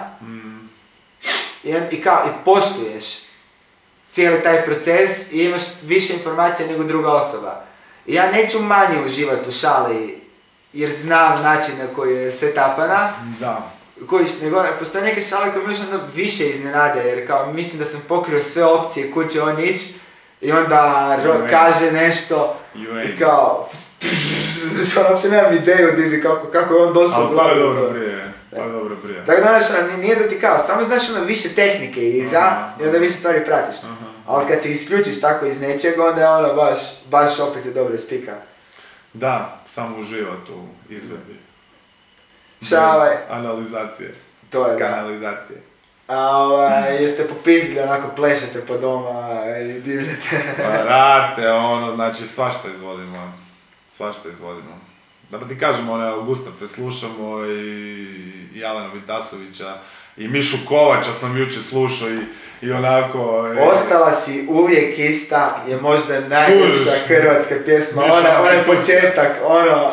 više institucija, tako da ono, ko zna što će se desiti, još kroz mjesec, dva, ono, nema. Možda počneš puštati na pirovima, ono. Ba, na pirovima, ali iz svog stana, ono, da. Kao ne možeš na pirom.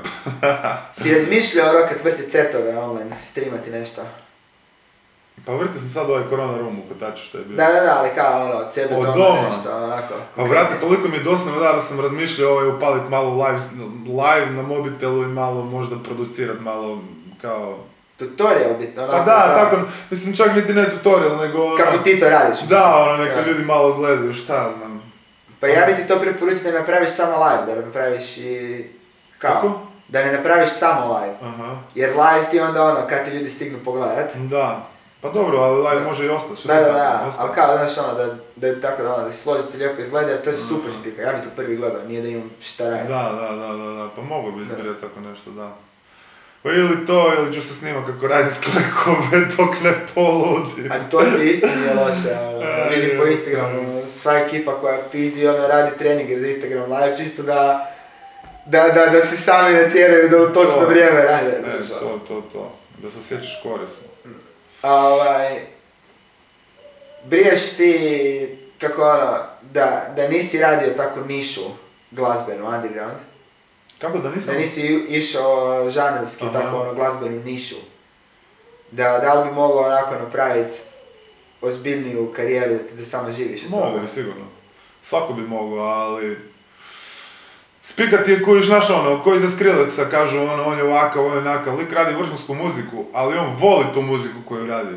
Znači ono, ti moraš nešto voliti da bi to radio, ono, ne mogu ja sad sa svojim setupom u glavi i s mojim nekim shvaćanjima muzike ići raditi neki drugi žanr, samo da bi taj žanr napravio pare.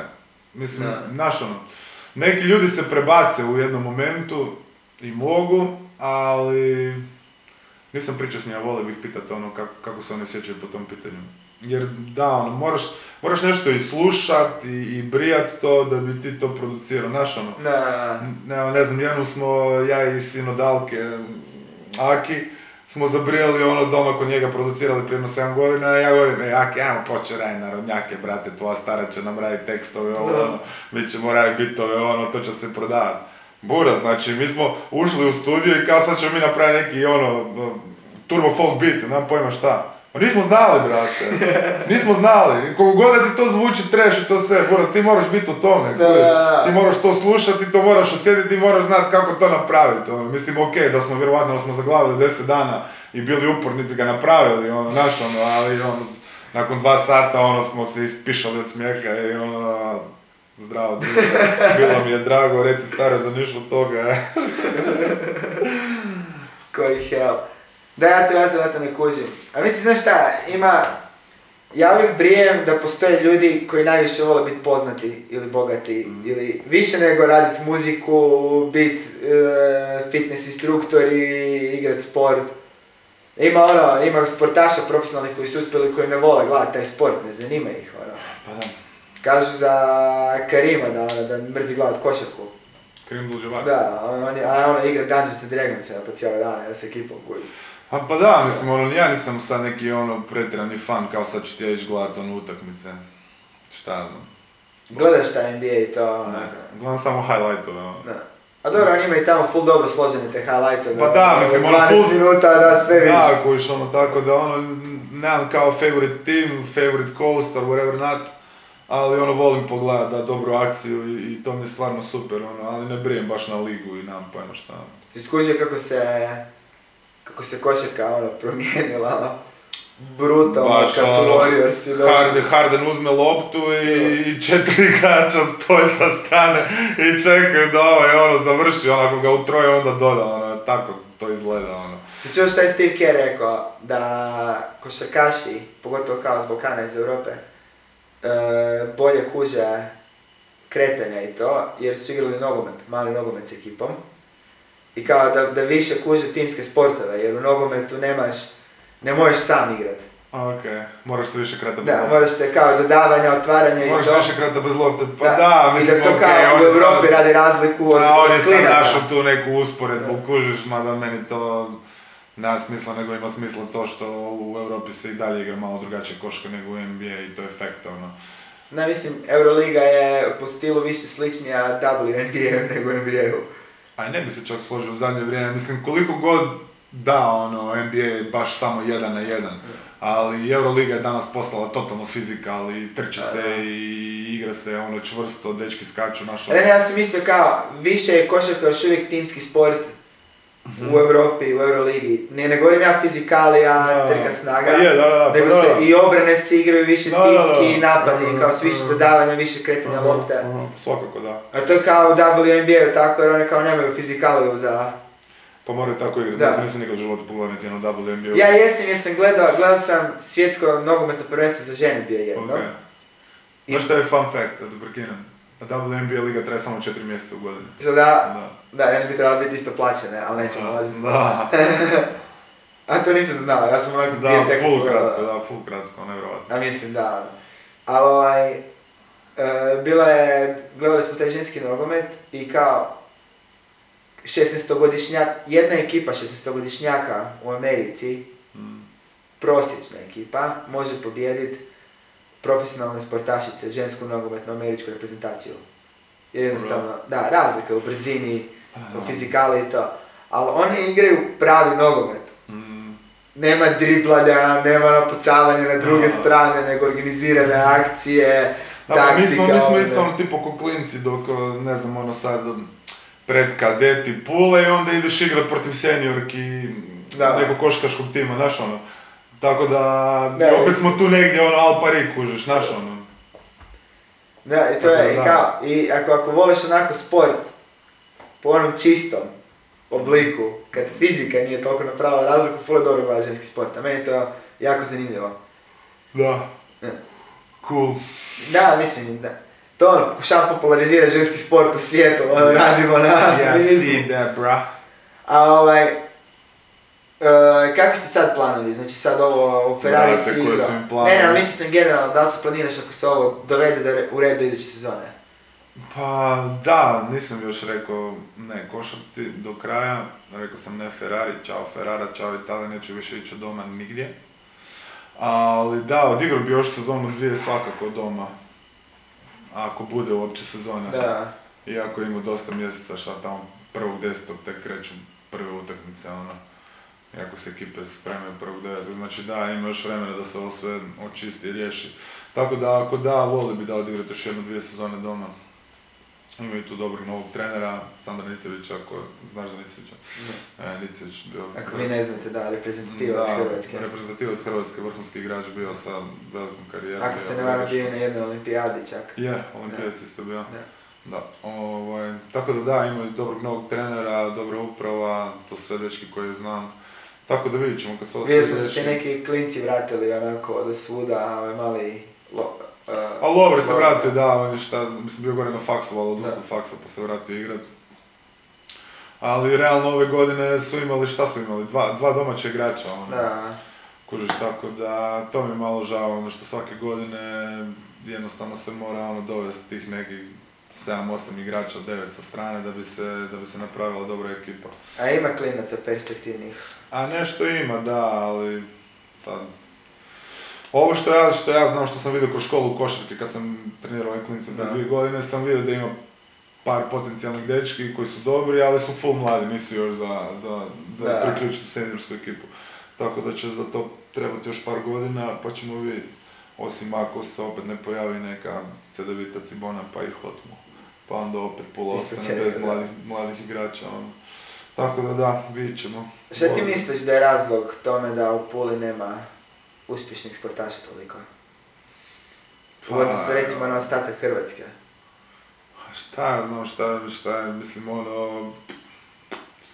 Možemo sad pričati o tome kako grad ne stoji baš previše iza sporta, bar konkretno iza košarke. A dobro, ja pretpostavljam da ne stoje ni nekakvi drugi gradovi po Hrvatskoj koji su puno gore stanjeni. Imaš malih mjesta ono di, ne znam, ono recimo Bakar koji je tamo iznad Rijeke, iz kojeg je Škrljevo, koji je ono premier ligaška ekipa, stoji iza košarkaškog kluba Škrljevo, naš ono, daje im jedan lijepi budžet od ne znam 1 milijun kuna godišnje i to ti je dovoljno da skupiš seniorsku ekipu koja će pregurati sezonu i koja će biti koliko toliko uspješna, znaš ono, što kod nas pola ono, ni u pola toliko ne ide, ma ni u trećinu, znaš ono.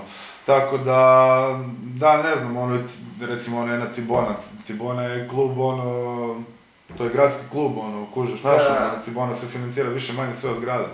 A da, ali znaš, opet meni je čudno kako nema klinaca koji isplivaju i odu negdje, makar ono 14-15 pa naprave karijeru i tako to. Iz Pule? Iz Pule, da. A da, valjda zato jer nam omladinski pogon nije baš neki. Ali ono, sad bi se tu dalo dubiti, ono, ima više stvari u kojima se da pričati, ali mislim, ne da mi se sad ulaziti u to. Moja teorija da je tu prelijepo vrijeme, pa ti svuda drugo tapija. Jer koliko god da ljudi govore, ma da, okej. Okay. Ma da, ali to nema veze s tim da li će neki klinac, ono, ići na treninge i zaigrat za da, recimo, seniorsku ekipu Pule. A to da. Kužiš? Da, to da. Ne, ali ja kao mislim, znaš ono, za otić vani i to. Da, za otić vani moraš biti dobar, do 14-15 pa da te neko uzme, ono. Tako da, ako si baš dobar otići ćeš, nećeš ostati zbog vremena. Si imao kad drame zbog tetovaža, onako, cijeli si tetoviran, vidite se. Pa, drame, nisam imao drame, ali sam, znali su mi doći neke prijatelji od staraca doma, pa onda si malo popio, pa mi onda lik kaže ono, šta će ti to, ono, šta će tebi, frajeru, tvoja glava, ono, djebi jebate, kuješ, znaš, ono, takva situacija, ali baš ono, probleme niti nema. A ono, nekakvim poslovima, klubovima i to, da li si ne. A šta više manje sam igrao košarku i DJ-o i prodavao šuze, ono, i hranu kuješ u životu, tako da, ono, ne, ono, vjerovatno da želim ići raditi u banku, ne bi mogao. Ali u banci nikad neću raditi, tako da... Ti si cijeli istetoviran, jel' tako? A nisam baš cijeli. A mislim imaš cijela leđa, velik sam, brate, gdje je to cijelog, ja... A da, to isti... Znači života, ti što šariti, jel' te... Ima 100 kvadrata za roket. Da. Kako je to počelo? A mislim, ono, isto koji hip-hop, koji ovo, koji ono... Šta ja znam, kroz muziku, kroz filmove, kroz spotove, ono, vidiš pa ti se svidi, pa kroz sport vidiš, ono, igrače, NBA, ko klinac kad pratiš, pa onda želiš i ti. Tako da, ono, da, prvu tetovažu sam stavio čim sam napunio 18 godina i znam da mi stari rekao, da neću nikad ući doma ako se istetoviram. Kad ono? I onda, ono, look at me now. Ali ono, mislim, šta svidi ti se isto tetoviraš, znaš kako je ono... Ja sam rekao Mateo da on kad je otvorio studio da me uništio. Svake dva tjedna je kao, ono što mi mogu sad staviti na sebe. Da, jedna na drugu, na treću, ono... Kao sad imam pola sliva, ono, a da, od ničeg nisam krenuo. A i onda Mateo je isto počeo tetovirati, kad je sad već imao, koliko on radi, 8 godina? 8 godina. Mo da. Ono, mislim, jedno od njegovih prvih tetovaža su bile na meni, ono, to imam tu neki pis, ono, koji je, ono, 6 sati tetovirao, ono, koji bi danas... To je meni Batman. Da, koji je isto jedan prvi. Da, ono, u prvih 2 mjeseca kako je počeo raditi, ovaj Batman mu je trebao 45 minuta. Da. Cijelog bika mi je napravio u 15, ono, 6 godina kasnije. Pa to ti kažem, ovaj, tako da, ono, da. I onda je Mateo počeo raditi i ono, kako smo si jebiga najbliži, ono, stalno visimo zajedno i to, pa... Mateo, Kocijančić, Huding, Koca Bate, moj lijepi... Koca Japaner na Instagramu, lik koji radi top tetovaže, pogotovo ako volite traditional style ili ako ste debil ko ja, pa mu svaki put dođete s nekom kompliciranom idejom. Da, mislim, traditional baš ubija, ali all style welcome, tako da. Sve roka, znači ja mu dolazim sa nekakvim praznim crtama i krugovima i glupostima i sve napravi. I sve napravi da izgleda top, baš kao odličan je. I s njim bih htio pričati isto o budućnosti, samo njemu još gore biti pred kamerama nego tebi. Da. Da, on isto malo kao ono je bed. A jesi ti srali treneri ono za tu muziku i to kad si imao? A mislim srali su mi jer su mi gače bile na pola guzice ono. Ne, ali si mislio kad si počeo DJ-ati to? Ali gledaj, dok sam igrao ono baš profesionalno ozbiljnim klubima nisam još DJ. Tako ne može to dvoje zajedno, naš ono. Tako da, mislim, to mogu raditi doma, kad sam igram doma i ljudi me znaju iz uprave kluba i treneri svi znaju ko sam, šta ja radim i onda to može, ono, ali šta sam kuklinac u nekoj cedoviti kad sam igrao, ono, uz 2 treninga dnevno da, ono, kažem ono da idem DJ-a tu, ono, mislim ono, nije prihvaćeno ono da izlaziš vani, ono, da, ono da ideš i DJ-aš negdje cijelo. Čak ti ne da izlaziš vani, nego da budeš budan do kasno. Pa to, da, da, kao se jebi da ti piješ, da li sam među ljudima, ono. Da, tako, da, ono, da, mislim. A ovaj, a sad kao možeš složiti to, a? Sad to možeš složiti to. Pa možeš, da, što ne mogu, doma može sve. Da. Doma sve prolazi. To je znači jedna od tih prednosti koje imaš kad si kući. Kad si doma, pa da, možeš biti ono što jesi, jer ja mislim, stvarno je. Šta sad sam bio u Ferrari 6 mjeseci, nijedan DJ set nisam imao. Uff. Znaš, mislim nije to kao da mi je teško palo što nisam DJ-a, nego jednostavno ono, mislim šta da tamo ljudi te plaćaju ozbiljno, igraš košarku i šta sad trebaš nekom reći, aj stari imam DJ set, ono, ne znam, hoće biti dobar sutra na utakmici ili kao, aha, imam utakmicu za vikend, ono kao, aj ne stignem na utakmicu, to ne postoji. Znaš, no, tako da, da. Mislim da ne možeš kao, da, to ima smisla da ne možeš. Pa ne ide jedno s drugima, kad si doma, ono, ako imaš doma gig, mislim, onda si ja to znam i uštimat, znaš. Ne znam, ono, ako mi je utakmica subotu, onda ću gledat da uzmem gig u subotu na večer, kad završi utakmica, znaš, ono, da onda to odradim nakon toga, znaš, ono, a ti kad si negdje pa trebaš putovat, pa gubiš, ono, mislim, jednostavno ne stigneš. Ne stigneš, da. Da. Igro si... posvuda po Europi, bio si čak i na Islandu, ako si dobro sjećam. Na Islandu 2 tjedna. Moralo si bio, kreno. Da, i čak sam na Islandu uspio završiti igrat košarku. Ali sam se jako brzo vratio. Da. Završio sam u nekom mjestu od 2000 stanovnika, brate. Ono, znam pojma, koji njih je kao košarka sad, kao neko... Uzlaznoj putanji i onda svako selo ono, ima tim koji još i oni imaju para. Island je bogata zemlja i onda kao plate koliko plate, ali plate. Da, tako da sam završio tamo, to je kao izgledala dobra ideja, kao, još kao imaš neki job uz to, jednom dnevno treniraš pa se kao stvarno da zaraditi. Pa da, oni kad podvučeš crtu nakon... Ako se ja dobro sjećam, oni imaju 4.000 € prosječnu plaću tamo, da se lijepo ono... Da, dobro, sad ne znam baš da li mi je to prosječna plaća, ali da, imaju jako dobre plaće ono. Mislim da je negdje 3 prosječna. A, okej, da. Što je opet Finjakić. Da, jebi ga. Ali ono...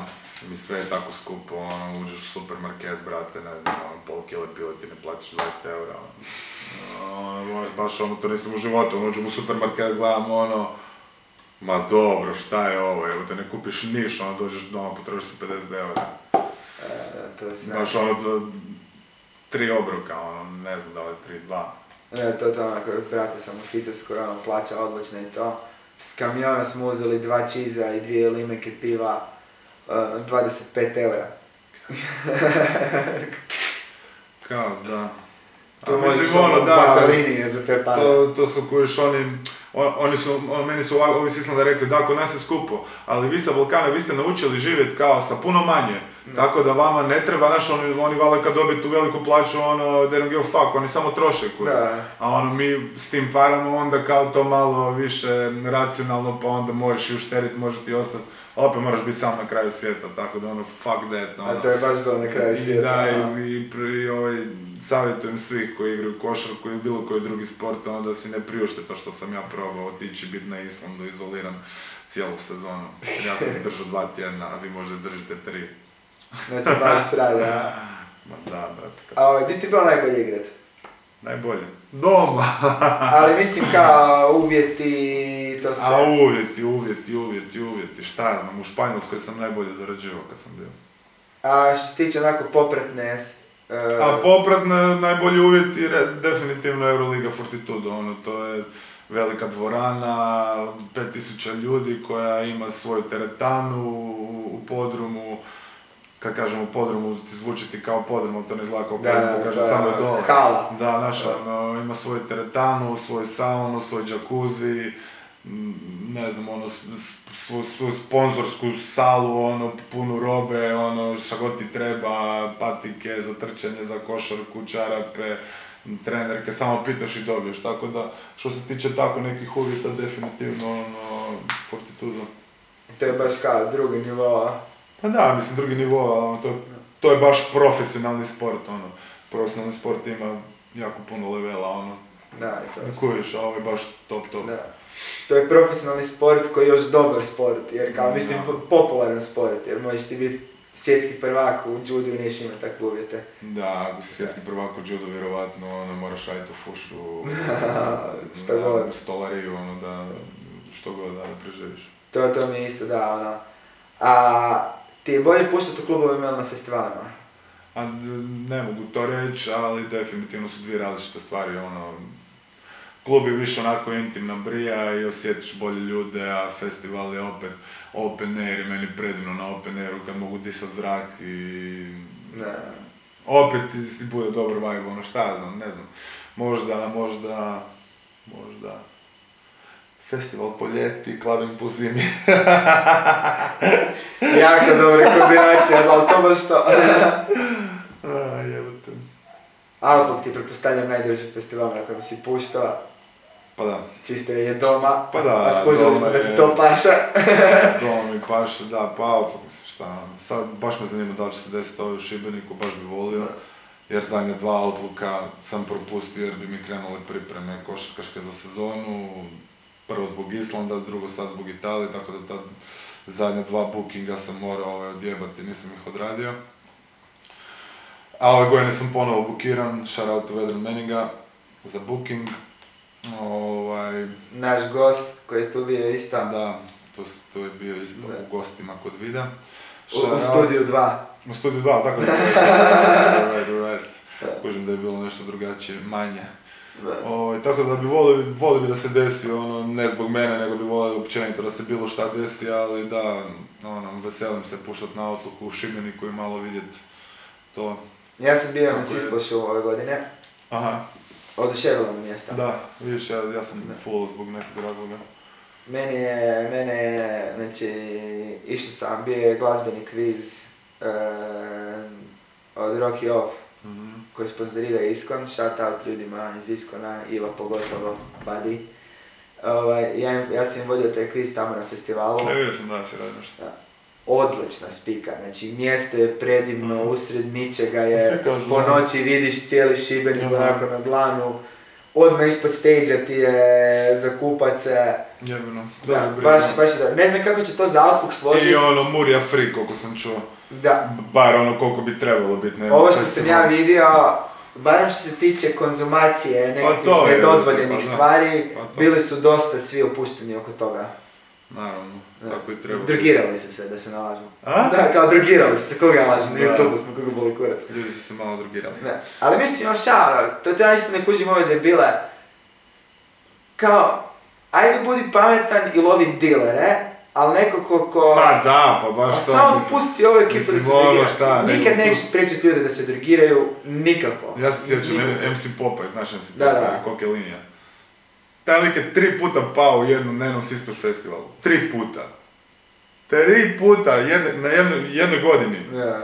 Znači ono šta radite. I to zato je redovod, ono, taj lik ne dila. Znaš, ono, taj lik voli puši vutru, ono, pustite ga da puši vutru, evo te. Šta je napravio, ono? Danas što mi je najgore, na svim tim nekakvim partijima, dobro, Outlook zna biti malo divlji. Ono, potom nekakvom dimensionsu, svi su na nekakvim pozitivnim drogama, pozitivnim... A pa jesu, da, ali svi mislim da vole... to je opet ono... Jesi ljudi znaju drogirati, jesi ljudi ne znaju drogirati, ljudi znaju piti ili ljudi ne znaju piti. To je isto to, a to sam baš ti uzeti primjer, kao... To mi je ono stvar koja mi je jedna od najredantnijih stvari koja se dogodila. Friend i ja smo gledali NBA finale, 4. utakmicu, prošle godine tu. I bilo je 2 ujutro i polovrijeme. I idemo u Pijetas po pice, jer radi, a to mi je blizu. I dođemo do Pijetasa, dok čekamo picu vidimo ljude kako se tuku, pijani debili, svađaju se vrištenje. Krenemo za nazad doma, jedemo pice i zaustavi nas policajci i pretraža. Ja govorim kao pa idi 200, znači čuješ ljude koji se tuku iza nas, ono. Tako da nema te takte, ne razmišljaju dovoljno, ne znam, ono. U nekim situacijama to sigurnost i povjerenje mi ne izgleda kao da je baš tako. Pa da, mogu se složiti u jednu ruku. Opet s druge strane, razumijem njih, oni poštuju zakon, rade ono što im kažu ljudi, tako da nije to... Pa mislim na kraju da i ti dečki koji tamo hapse po festivalima... Njima to neko kaže. Da, neko ih je natjerao da to rade. Znači ja nemam ništa protiv tih ljudi i ova 2 dečka koji su nas pretražili su bili super cool, pristojni. Mislim... Znači ništa. Znaš, ono, ja znam dečka koji je igrao samom košarku, koji sad u Muri, isto mi kaže ono... znaš, ne radim ja to uvijek zato ono iz mog osobnog zadovoljstva, ono, nego stari ljudi nam to raditi. To je to. To je opet problem politike. Kužiš, ali opet jebi ga, to se dešava i ne bi se trebalo dešavati. Točno to. Tako da ono, ako treba mijenjati grad zbog toga, očito mijenjati treba. Možda to nije jedan jedini razlog, ali je vjerovatno jedan od većih razloga, ono, neka se mijenja. A i do toga, ono što sam bio pričao sa Vedranom i sa Đurom, da i grad ne doživljava. Da, i to se kao pokazalo full bitno. Ako ti nećeš nikako uložiti u infrastrukturu, oni će otići negdje gdje hoće. No, pa naravno. Isto ko što si i ti kad bi te platili više ili ponudili bolje uvjete išao u drugi klub, ko što bi ja to napravio svako normalno. Pa jer ono, ništa njih ne drži tu vezano. Sad oni baš vole pulu od svih mjesta. Sad će ono, Britancima će biti let duži 45 minuta i vožnja sat vremena. Da. I to je to. A mislim šteta da smo izgubili tako jedne predivne festivale jer su već ušli u kulturu grada i naš ono. Pogotovo s ovim koncertima koji su bili u areni. Ma da, pa predivna stvar, mislim ko mi kaže da to nije dobro za sam grad i za sve ono. Koliko je to produžilo sezonu ljudima? Također. Koji imaju apartmane, koji imaju sve. Da. Znaš sad samo ono, za kraj imam jedno pitanje koje je meni najdraže pitanje na svijetu. Ti odgovorim na tvoje najdraže pitanje na svijetu, oj jebate. Pa je sad ovo, kad bi se mogao klonirati, da taj klon bude tvoja kopija mentalna i fizička, potpuna, sada. Znači ima sva tvoja razmišljenja, sva tvoja iskustva, svu tvoju snagu, ti kakav sad jesi, koliko bi vas trebalo da u golorukoj borbi sladate odraslu gorilu? Odraslu gorilu? Da. Znači ja sad ovakav? Da. Oh, god damn.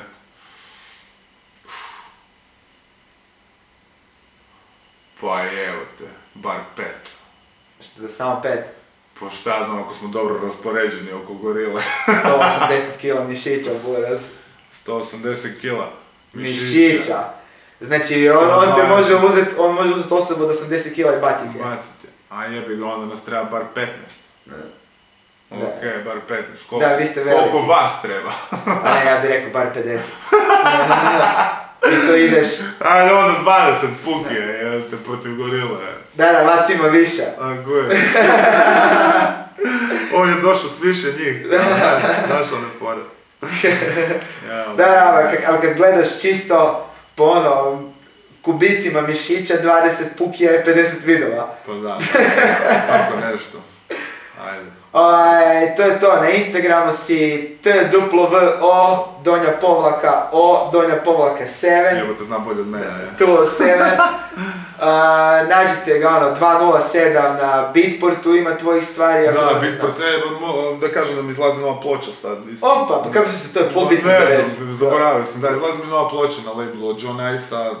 Gourmet Beats label, John Ice je jedan od pionira dubstepa u Americi, čovjek radi to već 15-20 godina i do kraja godine bi mi trebao izaći vinil, pa onda možda ako ima neko koga zanima dubstep uopće. Evo, ja ti se odmah ono prednaručio. Da, evo, vi će možda dobiti na poklon ploču, ne mora da kupi, tako da da. Imam tu, nedavno sam uzeo od Nemanje, znaš Luku Šipetića? Ne. Ovo je jedan dečko iz Pule, ima novi band koji je odličan, zove se Tarat Funk, Luka Šipetić. Sad ću mi pustiti malo kada sam gasi. Da, i napravio neki ono kambođanski funk. Kambođanski funk? Da, znaš kako dobra ploča, samo moram je sad naći negdje. Kasnije ću ti naći. Ali ono znači kambođanski kao funk, rock, surf rock, znaš kako odlična ploča. Baš me zanima kako zvuči, kako je iz Pule. Da, i to mi je, i to ono, baš volim kupovat od ljudi koji poznam, koji znam da rade, koji biti znam da full briju. I to mi je... Znači, di ti se može sve poslušati? Di mi se može poslušati, pa kao DJ set ili muzika. Pa i sve, da. Ne, Muza SoundCloud 207, Production, i ti online streamovi, to jest ne streamovi, nego kao... Imaš tad cijelih setova? A? Da, to je stream, streaming platforme. Da, streaming platforme, da, Beatport, Juno i tako dalje, šta god, da. Imaš tad cijelih setova? Da si digao online? E, pa sad su digli ovaj set iz Poznane što sam baš pričao da mi je bio super, jedan od boljih baš live snimka. Ima kod mene ripostano na SoundCloudu. Kod tebe ripostano na SoundCloudu, da. Tako da se to da poslušati. Znači, 207 production. 207 production, da. Nažalost, kod tog seta se nije snimana publika, nego si samo kao muza i onda nemaš takav osjećaj, ali da. Tako da, može se tamo poslušati. Mimo toga, DJ-a ćemo kad prođe korona, valjda. A očito možda malo nešto iz sobe i producirati ili šta god. Da. We'll see. Hvala ti puno, Bore, što si napravio ovo, hvala na ovom razgovoru. Hvala tebi više što si me pozvao, odgađali smo već brdo vremena jer ja nisam bio tu jer ovo je ono, ali ja, sad smo izbrijali. I ovako kao, najiskrenije, ja tu full volim imati ljude koji me inspiriraju, koji rade zanimljive stvari, koji su uspjeli biti uspješni, a ti si bio uspješan onako u tri faze života, s time da ja ovih skidanje 40 kg računim pustim, koliko god da ti to... Tebi to najjače, zato ti ne možeš dobiti kg. Da, mi to najjače, kužiš. Poslije konta bi možda mogao naučiti producirati, ali dobiti 20 kg, ono ne, teoretske. Ali kao, znači ono, uspiješ se dovesti u formu kad god hoćeš, uspiješ si igrati košarku profesionalno, poluprofesionalno, napraviti nekakav uspjeh od toga i uspio si u muzici. Gle, ja sam uvijek rekao, kad bi jedan od meni najdražih komičara rekao... Uspio, baš relativna riječ, ali da, bavio sam se svim to i svim time i... Ali htio sam ti reći, kad bi jedan od meni najdražih komičara rekao, vidi, ti si smiješan, meni bi to bio uspjeh u komediji. Znači, bez obzira oko svak tog financijskog... A ti očito surađuješ s ljudima i vidio sam uredno sa ljudima koji su prava imena u dubstepu. True that. Da, svaka čast. I stvarno si inspiracija ljudima, ako niš drugo u teretani. Hvala brate. Hvala još jednom, mi se vidimo s nekim drugim, brinu ćemo morat preko Skype, ne smijemo se dirati. Ovo kad mi cura vidio sam htio na drugu, polomit ću mi noge.